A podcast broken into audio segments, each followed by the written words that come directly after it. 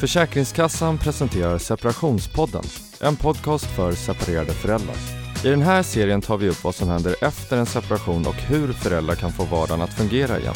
Diskussioner och åsikter från gäster som inte representerar Försäkringskassan är deltagarnas egna. Varmt välkomna!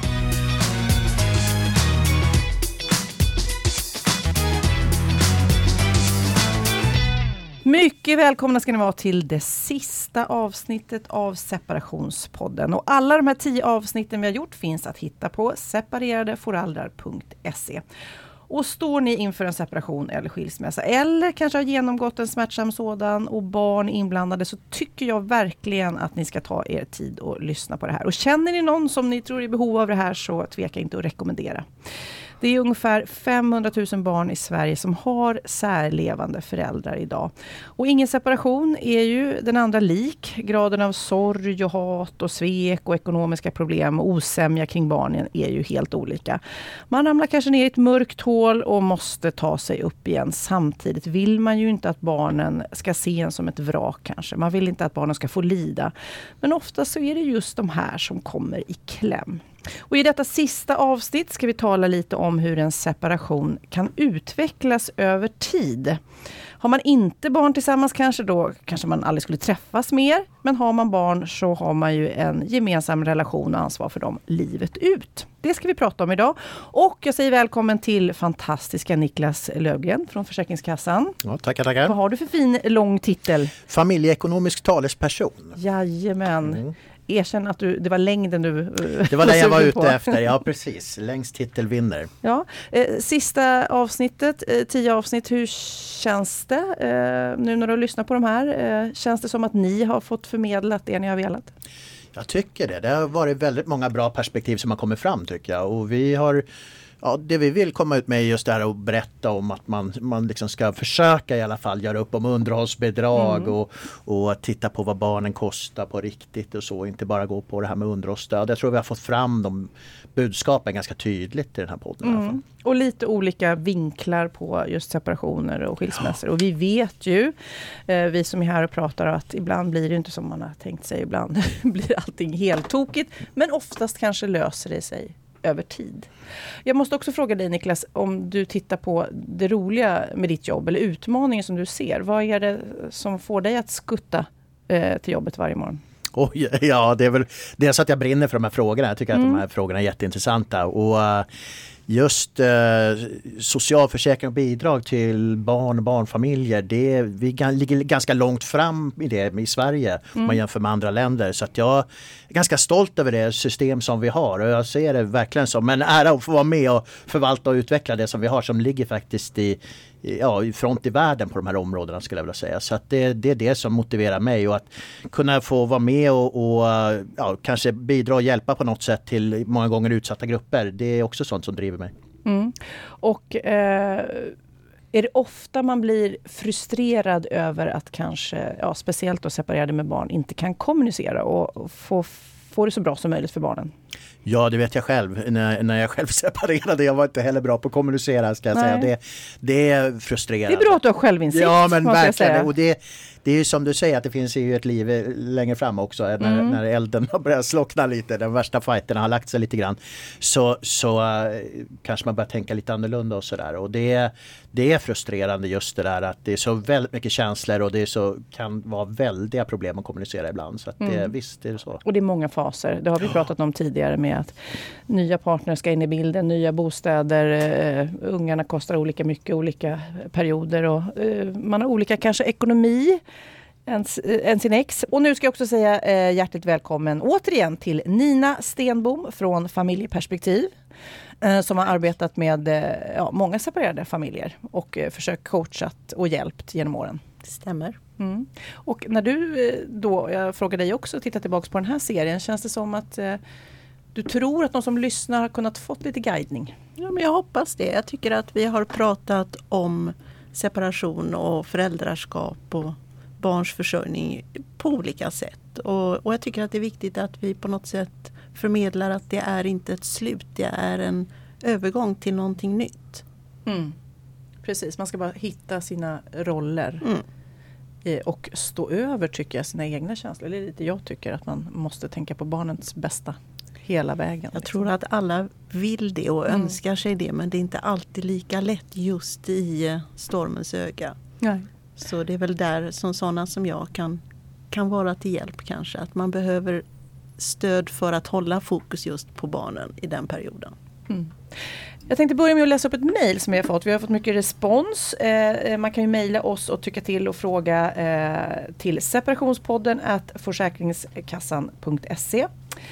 Lyssna på detta. Hej bästa podden! Jag lyssnar på varje minut av denna värdefulla podd då vi precis genomgått det tråkigaste man någonsin kan föreställa sig. Jag vill passa på att ställa en fråga gällande fördelningen överlämning av barnen. Mitt ex ställde sig på tvären och ville bestämt att vi ska ha barnen enligt ett schema som jag tycker var lite för hattigt för barnen och för mig. Det var så infekterat mellan oss just vid skilsmässan så vi kunde knappt titta på varandra. Först ställde hon sig emot att barnen skulle bo med mig hos mina föräldrar där jag bor idag med tanke på bostadsmarknaden. Men efter samtal med familjerätten så gav hon med sig när det gäller att barnen skulle få bo hos mig hos mina föräldrar. För att göra en lång saga kort så gick jag med på hennes förslag angående veckodelningen som ett prov så länge jag bor hos mina föräldrar. Nu har jag köpt en egen bostad i samma stad som mitt ex så jag får flytta in om cirka tre månader. Vi är väldigt sams idag men jag vill ha förslag på hur jag ska lösa veckodelningen på ett smidigare sätt. Min önskan är ju en hel vecka var så att jag kan ladda batterierna och ge dem mer lek, bus och energi när de är med mig. Vi har gått skilda vägar och då har vi också olika liv men fortfarande en sak gemensamt, barnen. Med vänliga hälsningar, Mikael. Ja, om vi ska summera det här så är det ju ja, någonting som ska ändras då om tre månader. Att de kanske måste sättas ner och prata igenom det. Vad säger du Nina när du hör det här? Ja, det här är väl ett typiskt exempel där det är laddat. Samtidigt så säger han att de är väldigt sams nu. Så Inte bara sams utan väldigt, sams. väldigt sams. Jag tyckte det var imponerande. Eh, Men eh, det är föräldrar som tänker olika och det kanske kan vara en bra sak att börja med utifrån det där att, att hur kan vi göra så att vi lämnar striden och fokuserar på att vi är föräldrar fortfarande tillsammans. Och säga att vi tänker olika om våra barn. Hur löser vi det? Mm. Eh, att inte låsa sig i de här två olika lägren för sina argument. Eh, så det är väl det ena. Att, att försöka lyfta vad är barnens behov i det här. Och när jag ser det schemat, tre dagar, två dagar, två dagar, så tänker jag att jag gissar att när Mikael pratar om hattigt schema och vill övergå till ett veckoschema så har mamma tankar om kortare perioder. Eh, ofta när man talar om kortare perioder så brukar det vara eh, någonting man tänker på med, med små barn. Och det hör ju ihop med hur man ser på småbarns minnesfunktioner och att vara ifrån och sådär. Så mitt tips till Mikael och barnens mamma är ju att försöka tänka i lite kortare perioder. Vad som passar idag, hur kan vi göra om ett tag? Man kanske kan, kan göra det Mikael vill om en stund om det är så att mamman tycker att det här är viktigt nu. Att inte låsa sig i att det är antingen det här eller veckovis utan tänka att när kan vi göra byte? Kan vi närma oss det pappa vill? Finns det kompromisser? Ja, det tar ju, jag bara tittar på mina egna erfarenheter, det tar ju ett tag att man också hittar vad som känns bäst. I början så kanske man tänker, ja hela veckor, man byter på söndagar.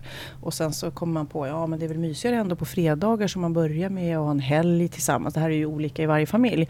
Men innan man hittar vad som, som passar bäst. Men jag tänker också när jag hör det här mejlet att eh, man har ju ofta idéer om att det här ska vara på mitt sätt. Till exempel, barnet ska inte bo med hans föräldrar. Och, men det kanske är hur mysigt som helst att ha kontakt, speciellt i kanske en sån här stormig situation, med föräldrar, farföräldrar liksom, eh, som kanske kan boosta en och hjälpa till med, med eh, att trösta eller förklara. Som, Och några extra vuxna Ja. som är viktiga och som bryr sig om barnen. Jag tänker också att det kanske är viktigare med personerna än det fysiska. Alltså var vi bor är kanske lite Definitivt. underordnat än att man, det viktiga just nu är för barnen att både mamma och Mm. pappa finns med i barnens liv. Men också lite är jag nyfiken på, för det känns ju som att många som vi har pratat med och som vi eh, eh, pratar om eh, har ju varannan vecka rätt. Det är så det är, det är så många har. När jag var liten så var det ju varannan helg hos pappan. Det var väl det vanligaste förr i tiden. Och nu är helt plötsligt det vanliga varannan vecka är det för lång tid, tycker du, för småbarn att vara hos den ena föräldern? Alltså man, man har ofta tänkt så att yngre barn kortare perioder. Men det finns ju inga absoluta sanningar. Utan eh, ni känner era barn bäst. Och ta också chansen att göra förändringar. Lyssna av hur det funkar. Var inte rädd för att göra förändringar. Livet förändras, barnen blir äldre. Det kommer hela tiden att krävas att man gör översyn om det här blir bra. Fast samtidigt, nu ska jag bara ställa en annan dum fråga. För jag kommer ihåg att mina föräldrar eh, var ju rätt hård med att jag inte... Mina egna föräldrar skildes när jag var tre och sen eh, ville jag gärna bo med pappa. Jag började tjata om det tidigt. Jag vill bo med pappa. Och då sa de nej, du får bestämma när du var, jag kommer inte ihåg vad de sa, 10 eller 12. Då får du bestämma, men innan dess är det vi som bestämmer. Och det blev ju, jag var arg och sur och grina och sådär. Men samtidigt så var det lite skönt att de sa det är vi som bestämmer tills den. Och sen när jag blev 10 eller 12 vad det var, då flyttade jag till pappa. Men eh, det känns också som att vara för följsam för vad barnen vill. Det kan också vara lite förrädiskt. Förstår du? Barnen är ju, vill ju helt plötsligt bo hos pappa för han har ett eh, kul tv-spel. Man, kan ju inte, man måste ju också se på föräldrarnas behov. Förlåt. Det är jättestor skillnad på att låta barnen komma till tals eller att lyssna på sina barn och att vältra över beslutande rätten eller plikten på barnen. Det är klart att det är mamma och pappa som ska ta ansvar för besluten. Men man måste ju göra det och göra tydligt för barnen att vi lyssnar lite grann på er. Vi lyssnar på andra föräldrar. Vi tänker efter vad vi själva tror och sen tar vi beslut. Men eh, att, att ändå tänka att barnens behov förändras. Mm. För jag är ändå lite av eh, åsikten om att man gör eh, barnen en otjänst om man lägger över för mycket ansvar på dem. Utan det är rätt bra att vara tydlig. Jag och pappa bestämmer var du ska vara på semestern, inte du. Liksom, eller? Absolut, håller helt med dig i det. Mm. Alltså barn som har separerade föräldrar blir inte heller myndiga förrän de är 18. Nej, precis. Nu, eh, ja, Niklas, vill du eh, tycka till lite grann om det här ja, mejlet så får du eh, faktiskt också göra det. Jag vill ju börja med att gratulera Micke till att han har fått en bostad. Det är väl ja. i dagens läge alltså jättebra. Mm. Så att det vill jag ju säga. Och sen så är det ju som ni säger här alltså att man utvecklas ju i den här nya rollen under hela resan här och det det som passar i början kanske inte alls passar när barnen är 13, 14 sen eller 15. Så det där kommer nog ändras, det tror jag. Men mm. ja, det, det är små steg. Mm. Så, det här är ju då det tionde sista äh, avsnittet i denna poddserie. Men fortsätt gärna mejla om ni har fortsatta funderingar om era separationer och skilsmässor till separationspodden at forsäkringskassan.se. Och även fast det inte kommer fler avsnitt så kan man ju svara på mejlen rent i skrift. Nu ska vi säga hej och välkommen till vår gäst. En mycket härlig sådan. Han heter Hasse Brontén. Välkommen hit. Tack så jättemycket Sofia. Eh, och titel får du, ja du kan, du kan ha många titlar, men komiker ja, men det fick du välja själv. Ja men precis, det är ju det jag sysslar mest med. Mm. Härligt. Men eh, du är ju faktiskt inte hitbjuden bara för att du är en härlig komiker utan också för att du är en separerad härlig komiker. ja precis, det är jag ju faktiskt. Ja. När eh, skilde du dig från din barns, ditt barns mamma? Eh, då var ju min dotter eh, tre år och det här var ju då, jag var ju tillsammans med min high school sweetheart mm. då, va? Var ju, vi var ju bara 15-16 år eh, när vi blev tillsammans, så var vi ihop i 11-12 år. Och eh, så fick vi då vår dotter Olivia och vi skilde oss, för vi var gifta också, vi gifte oss och sen skilde vi oss när hon var tre. Som dina föräldrar gjorde. Mm. Mm. Är det? Det är många som skiljer sig just när barnen är tre. Uh-huh. Jag kan säga att jag har två separationer när mina barn har varit tre. Är det en vanlig ålder? Man pallar inte längre. så småbarnsår är tuffa år. Ja. ja men så är det. Men jag ju såklart sen jag fick för, eh, förfrågan om att vara med i eh, separationspodden så har jag ju tänkt lite på min separation. Mm. Ja, nu fick du andra. Men, men, eh, om vi backar bandet mm. till när ni då separerade som var 94 vad jag förstår. Mm. Så det var länge sedan nu. Det är ganska länge sedan. Eh, och det är det som är också temat i, den här, i det här poddavsnittet. Att det är över tid som vi pratar. Mm. Men när ni separerade, var det ett gemensamt beslut? Var det stormigt? Var det mycket bråk? Det var ett gemensamt beslut. Um, jag brukar alltid titta tillbaka på min separation som, det finns ju kanske inga bra separationer men vi insåg nog att vi kanske inte visste vilka vi skulle bli när vi var 15 och 16 år. Och eh, tyckte att vi hade haft fantastisk tid tillsammans men att vi nu skulle liksom dela på oss. Lite så. Sen var det ju såklart lite stormigt precis när man, man vet ju inte hur man ska göra när man ska gå, gå skilda vägar riktigt. Och jag man tycker har att barn. det är så läskigt att man blir av med sin bästa kompis Ja. också. Det är så här, vem ska jag ringa nu och berätta det här som har hänt? Nej, det blir ju konstigt. Jag kan Ja. inte ringa honom nu. Ja. Men när jag ser tillbaks på det så har vi gjort väldigt, väldigt mycket bra saker tycker jag. Vi har, jag vet ju med 100% säkerhet att min exfru har inte sagt ett ont ord om mig. Och jag har inte sagt ett ont ord om henne och vi sa det till Så att vår dotter undrar ibland så men ni är så snälla mot varandra så kan ni inte bli ihop Ja. igen? Mm. Eh, och, och det har faktiskt fungerat väldigt. Men sen är det, över tid så blir det klart att förhållandet där blir lite annorlunda såklart. Men för mig tycker jag det jobbigaste var ju när hon träffade en ny. och inte för att jag det var ju en ren egocentrisk Mm. känsla ju. Det var ju för att jag rent logiskt så visste jag men vi ska inte bli vara tillsammans igen. Vi har ju skilt oss, det var ju mitt beslut också. Men plötsligt när den dörren är definitivt stängd så kommer den här, det här egot in. Men vänta nu, finns det någon som är bättre än jag? Är det verkligen möjligt? Mm. Och det är en jobbig känsla. Ja. Mhm. Så det tyckte jag var ganska jobbigt. Det Ja, kanske var nästan jobbigare än eh, själva separationen tyckte jag. För att jag reagerade på ett sätt som jag inte trodde att jag skulle reagera på. Men eh, vi pratade om det här med varannan vecka, Mm. varannan helg och så här. Hur kom ni fram till hur eh, Jag jobbade, Olivia skulle ju, vara? jag jobbade ju då som polis. Jag, hade ju väldigt, eh, jag jobbade ju på Norrmalmspolisen här och, i stan och i Stockholm och hade jättekrångligt schema. Men vi fick till det eh, bra ändå. För det, på den tiden fanns det en viss, en viss form, det var ett, vi låg på ett åtta veckors schema. Nu kommer inte jag ihåg exakt hur Mm. det såg ut. Eh, men vi löste det väldigt bra plus att då min exfru, min exfru har italienska föräldrar. Det var mycket att de, Olivia var hos dem vilket var fantastiskt. Mm. Och där är ju familjen bara, det är ju bara barnen till, till, till oss och sådär. Så det, det fungerade väldigt, väldigt bra. Och hon lärde sig också flytande italienska för jag tvingade, sa till dem, sa, ni måste prata, men tänk om hon inte vill komma hit, ni måste prata italienska. Så det var ju jättebra. På så Men- sätt. Eh, Och nu är ju hon stor Olivia. Mm. Har ni pratat om den här tiden och hur hon upplevde det? Ja, men alltså vi har nog pratat lite grann och jag har pratat för inte så länge sedan att jag hade nog gärna sett att jag hade velat göra lite annorlunda för att jag hade kunnat varit med henne mer egentligen än vad jag var. Ehm, och jag sa det till henne att jag hade nog gjort lite annorlunda om jag hade stått på mig lite mer. Mm. Men jag stod inte på mig riktigt tillräckligt tyckte jag nu efteråt. Ehm, för jag kan ju se det, jag har ju haft förhållanden där barn, där de jag har träffat haft barn och nu är jag i ett förhållande där det eh, finns två barn. Och där jag kan se, där kanske farsorna, jag bod, då kan jag se mig själv i den rollen. Alltså, varför trycker inte den här pappan på? Jag träffar ju hans barn mer än vad han gör. Mm. Och då kan jag plötsligt se hur jag var och då börjar jag lite så dåligt samvete.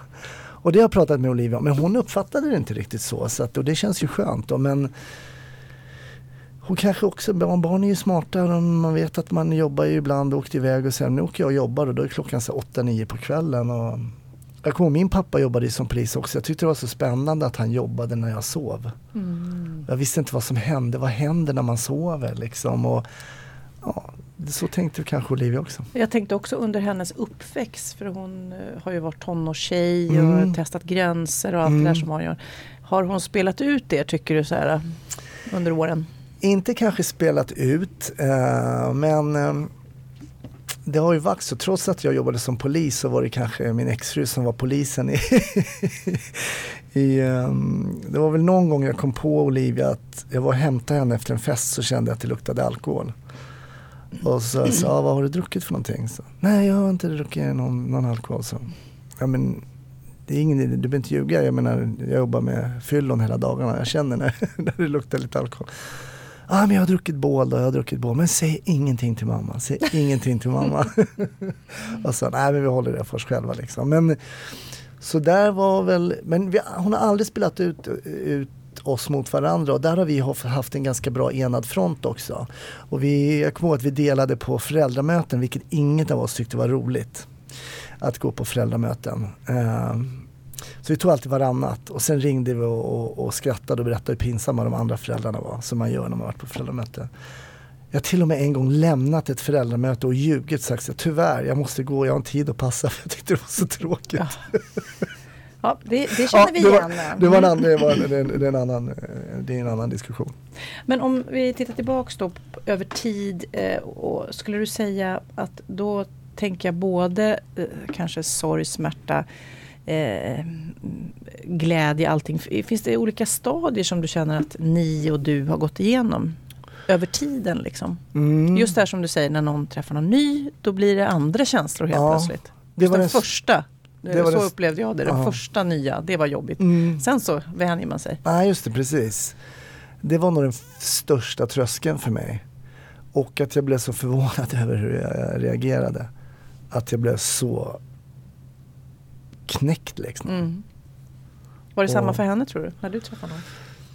Jag tror inte det, jag vet inte. Det har vi faktiskt inte pratat om. Men eh, vi har ju faktiskt en, eh, jag kan bara säga gott om min exfru. Jag tycker vi har haft en väldigt kärleksfull liksom, separationskommunikation. Eh, kommunikation. eh, vi har aldrig bråkat om pengar. Vad För det är min nästa fråga, för det har vi pratat om mycket här och Mm. det är väl lite anledning till hela den här podden också att, att föräldrar verkligen ska ta sitt ansvar som Mm. föräldrar och prata igenom ekonomin så att det faktiskt blir rätt och rättvist och att barnen får det de behöver Mm. av sina respektive föräldrar. Hur kom ni överens om vem som skulle betala vad? Var det en dialog hela tiden eller var det en fast summa? Sådär? Det är, det är knappt att jag kommer ihåg det men vi kom överens om en summa. Dels så gick ju då barnbidrag och sånt kommer jag ihåg. Det fick hon.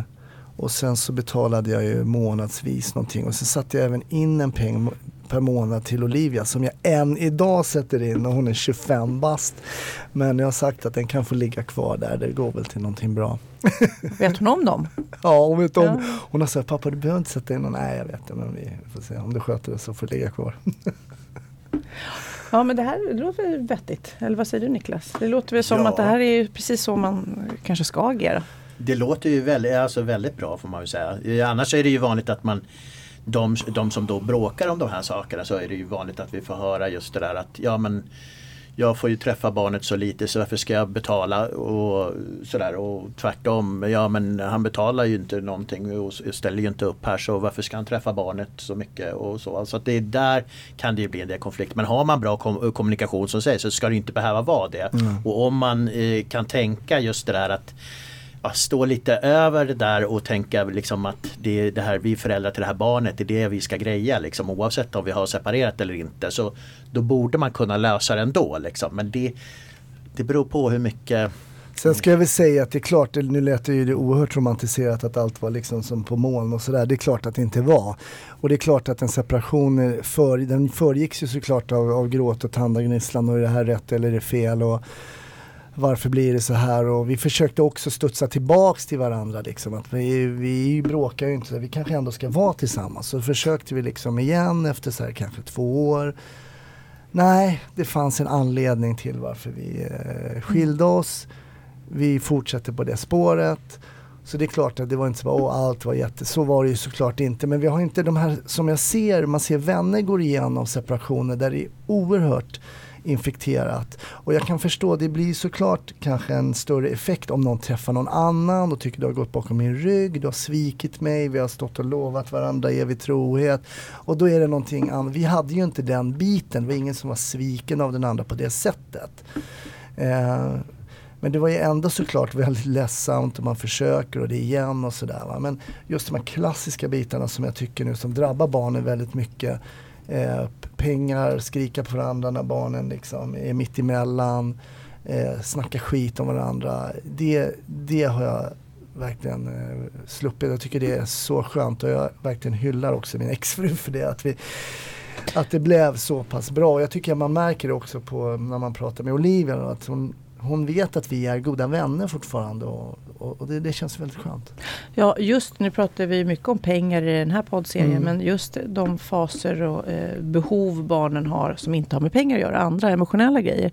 Där måste man ju också ha en dialog för att det ska bli mm. både enhetligt kanske när det gäller regler och sånt mm. där men också att eh, att de ska känna, tycker jag, att, att vi har en enad front i det. Det är inte okej okay att man dricker eller det är inte okej okay att du kommer hem efter den och den. Det där, för om det hela tiden är olika regler, då testar de ju och lurar mm. en bra hårt. Eller hur Nina? Det är väl så att barn är rätt listiga och, och ja.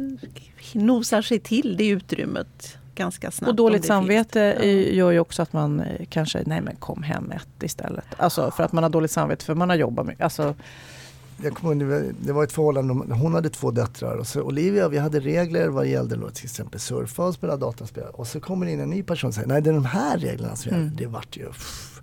Då kom Olivia till mig, vad är det här? Vem ska bestämma? Hon är inte min mamma. Och bara för att de har de reglerna så ah, det kan bli så stökigt mm. alltså. Det där är väl väldigt typiskt mm. att, att, när man går in i nya relationer så blir det ju att, att eh, fundera över, är vi en familj eller är vi två enheter mm. som kan ha lite olika? Är jag en enhet med min Mm. Mitt barns mamma? Eller alltså, var, vem får bestämma om vad i det här? Mm. Men jag tycker, jag har en eh, kompis som eh, skaffade barn, en gaykompis som skaffade barn med en, en tjejkompis då. Så de har ju aldrig varit tillsammans eller någonting. Men de gemensamt kom fram till att vi ska hjälpa varandra att skaffa barn tillsammans och vara föräldrar tillsammans. Och då gick ju de till en familjeterapeut innan detta skedde, innan när hon var gravid. Och då var den här väldigt bra och coachade dem med att nu är ni helt olika. Ni har olika livssituationer, bor på olika ställen, olika regler och det här ska ni ha med er från början.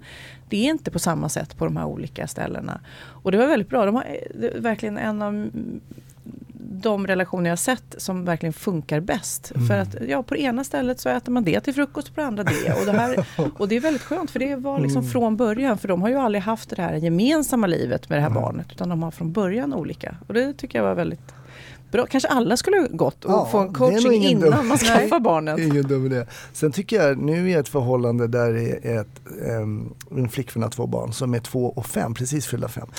Och det som är så intressant att se där tycker jag, det är att tvååringen har ju liksom inga moraliska eh, aspekter på det här med att mamma har träffat en ny. Va?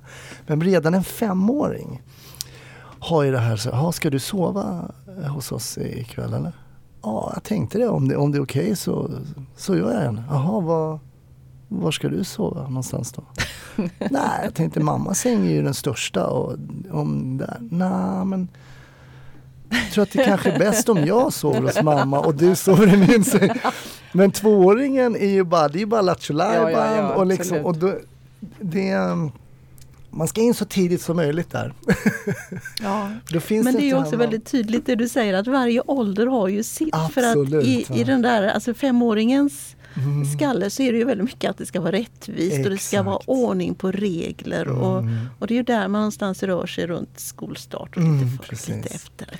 Men hur dela ofta... på godis eller om det ska vara lika mycket hos mamma och pappa. Eller så det ska vara mm. ordning och reda och regler och man ska följa och sådär. Mm. Hur ofta har du kontakt med ditt ex nu? Nu när faktiskt ni har ett vuxet barn. Uh, uh, inte jättemycket men till och från hörs vi. Pratar ni då om alltså, som kompisar eller är det specifika barngrejer?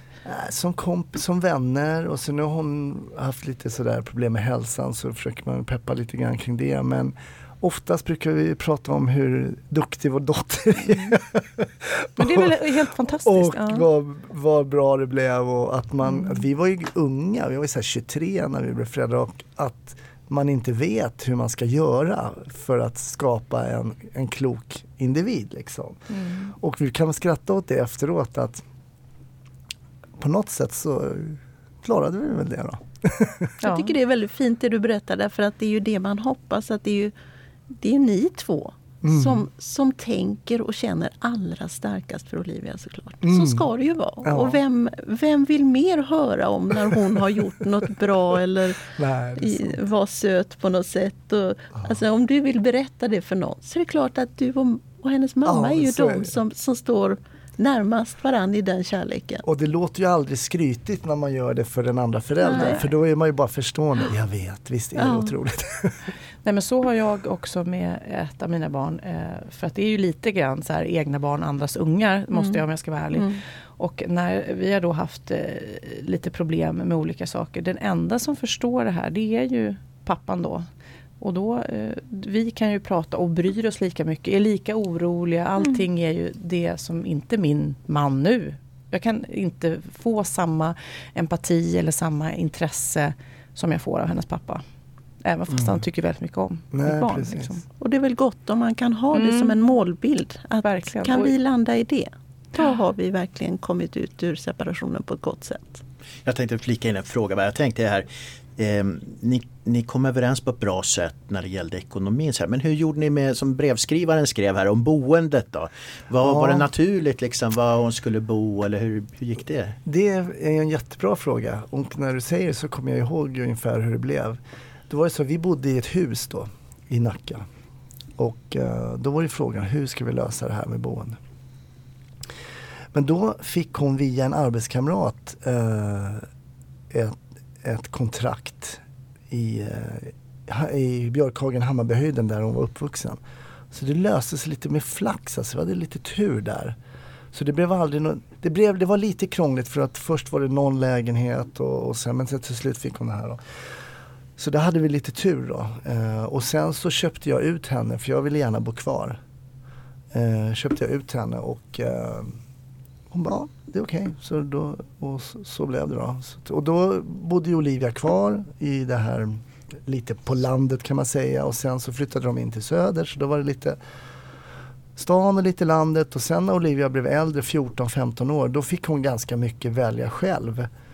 Eh, vad hon eh, ville vara. Var det jobbigt tycker du?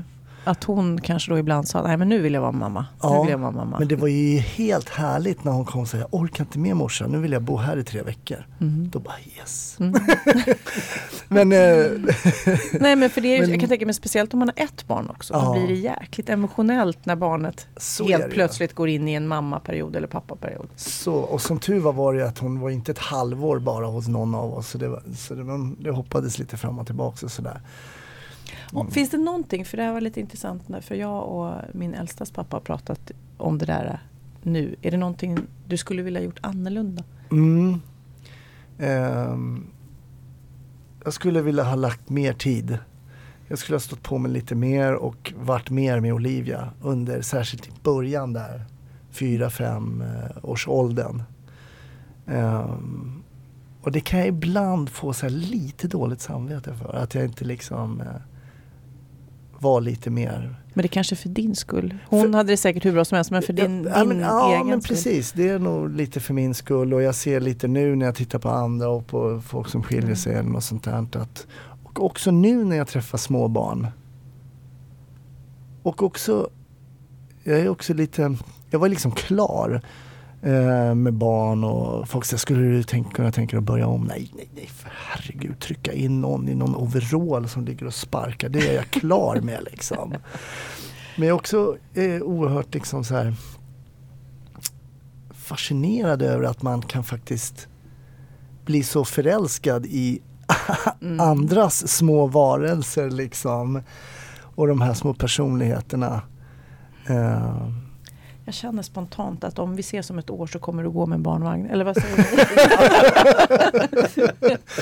Men du, jag måste också fråga eh, om du ska ge ett råd till eh, de som kanske står inför en separation som Mm. lyssnar på den här podden. Vad, vad är ditt råd? Dina visa ord från en erfaren? Ja, men mitt råd är nog att komma överens om att inte baktala varandra. Och, för att det blir också så otäckt att, ha en känsla av att vad säger den här personen om mig nu? Som vi som, för ni har ju ändå på något sätt tyckt om varandra så pass mycket så att ni har eh, bildat en familj och skaffat barn. Och jag kommer ihåg en gång jag frågade Olivia eh, när mitt ex träffade sin nuvarande man då. Och då hade jag lite den här bittra känslan liksom att mhm, okej. Och då sa jag så här, "Jaha, vad, har mamma träffat en ny kille? Och, så, och vad skulle de göra i helgen då? Och så sa så här, men pappa det vet väl inte jag? Och redan där känns det, nej nu är jag out of line här. Jag, Du nu, kände när du frågade bara att Ja, nu är jag liksom, nu är jag, nu blev jag liksom, nu blev det lite förhör här och det är inte okej. Men närmare än så har jag faktiskt, och då känns det, nej men nu släpper vi det här. Nu.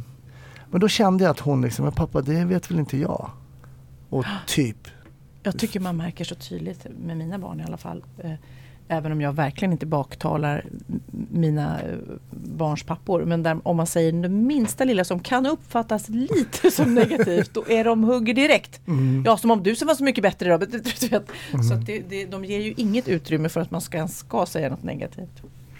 Men nu tänkte jag faktiskt bolla in er lite grann, både Nina och Niklas. Eh, Om man ska titta lite mer långsiktigt då i en separation över tid. Eh, när kan det uppstå problem? En typisk fråga är ju det som vi har varit inne på. Nya partners. Där är det väl ofta att det blinkar lite varning. barn. Ja. Och nya gemensamma barn. Alltså det, allt detta är ju eh, eh, Där kan det blinka lite varningsflaggor utifrån svartsjuka. Eh, omställnings... Eh, att det här som du väldigt tydligt beskriver. Det här var lite oväntat för dig. Du ville inte tillbaks i relationen. Men det blev lite sådär, vad händer nu? Att det tror jag väldigt många känner. Och likadant eh, både för barn och vuxna när det kommer nya gemensamma barn i en ny relation. Jaha, är alla barn lika mycket värda? Det du säger Sofia, mina barn, dina ungar. Alla de här sakerna är ju sånt som vi ofta hör blir laddat. Mm. Jag kan tänka också att jag är sådär ibland så känner jag så ah, men jag skulle vilja ta min dotter och så hon och jag gör någonting bara, jag har fyra barn då.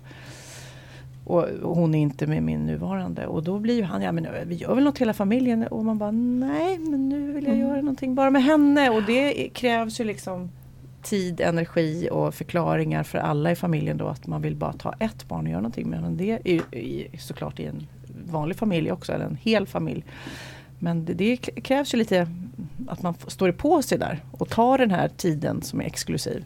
Och kanske sätter ord på att, att vi har alla olika relationer och vi behöver egen tid i olika kombinationer. Det är ingenting som hotar någon annan. Det är inte bättre, sämre, mer eller mindre värd. Men vi behöver varann i olika tider på olika sätt.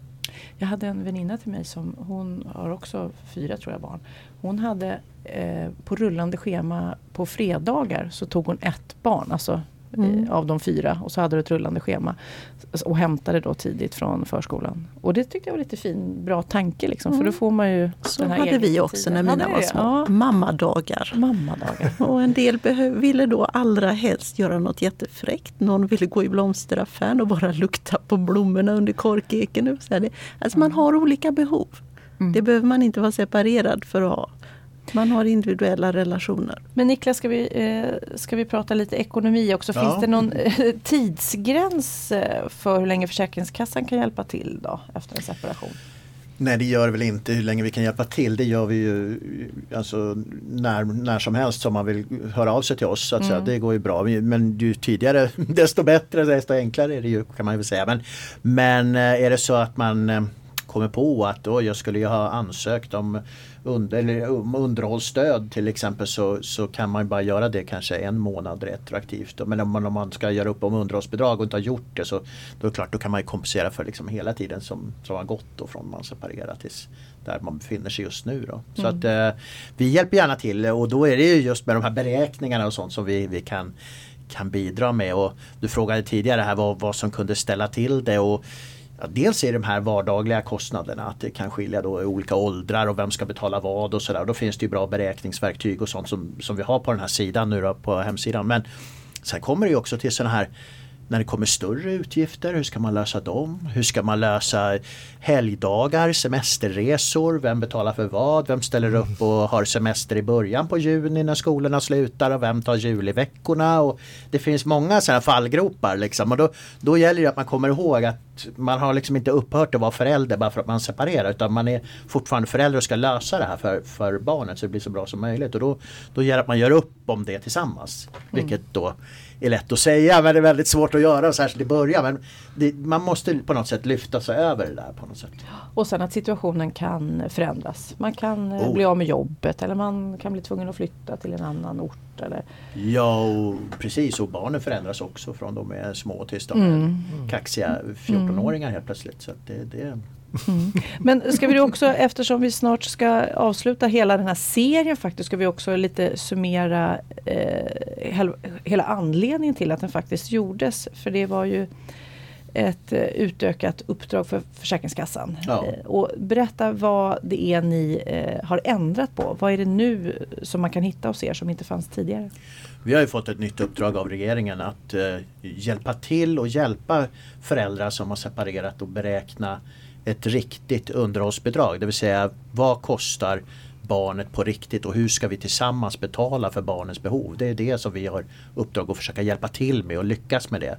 Det finns också en lagändring nu som, som har trätt i kraft som säger att om man, om man betalar underhållsstöd i, i löpande under sex månader och det funkar bra. Då har upphör rätten till underhållsstöd så då kommer man ut och ska göra upp om det här själv med ett underhållsbidrag.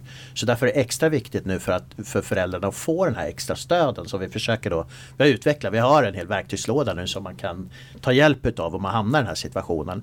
Och anledningen till att det, att det är så det är att vi har sett att det är alldeles för mycket eh, barn som får, alltså där fel summa pengar kommer barnet till godo. Man betalar alltså för, för lite oftast då.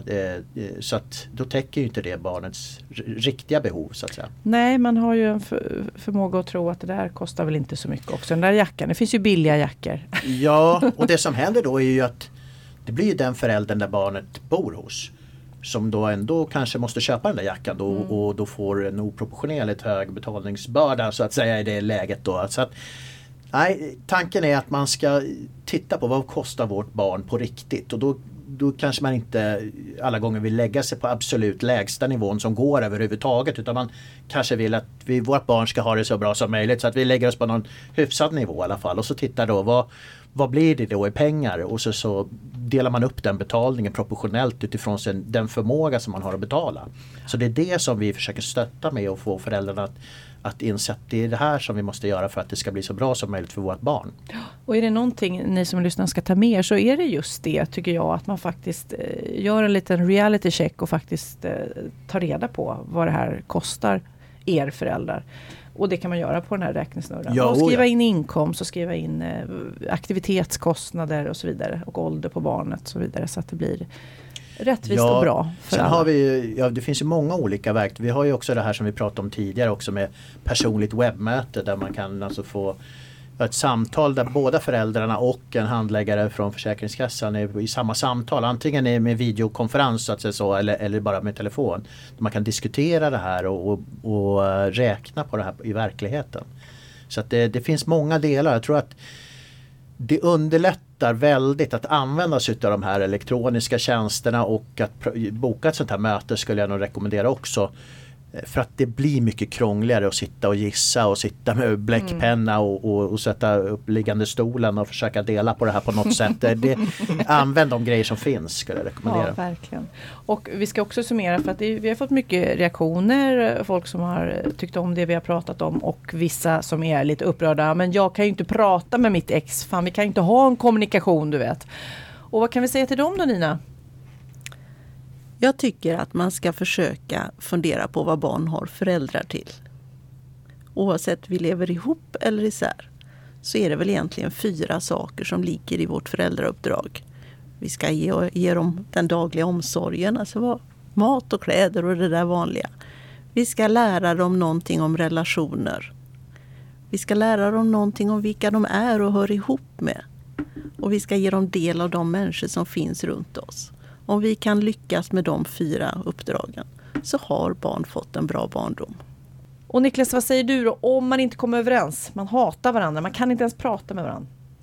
Ja, är det så att man inte kommer överens och att eh, man får inget underhåll av den andra överhuvudtaget eller så, då kan man ju ansöka om underhållsstöd hos oss ändå. Då finns ju vi där i alla fall och betalar ut ett underhållsstöd. Sen är det klart att eh, är det så att man tycker att man borde ha ett högre belopp och den andra inte tycker det och man är väldigt icke överens där så att säga, då, då kan man ju i slutändan gå till domstol om det är så att eh, man vill ha ett högre belopp på så sätt. Men vi finns alltid där i grunden så att man blir inte utan pengar bara för att man är, är, inte är överens. Så att säga. Ja, det är bra. Som avslutning tänkte jag också fråga vad hoppas ni att eh, lyssnarna tar med sig av både detta avsnitt och serien i stort? Ja, jag hoppas man tar med sig att eh, och även om man inte bor med barnen så är man fortfarande förälder. Och det, det liksom är huvuduppdraget och då, där ingår det att eh, ja, försörja för sitt barn och se till att det blir så bra som möjligt.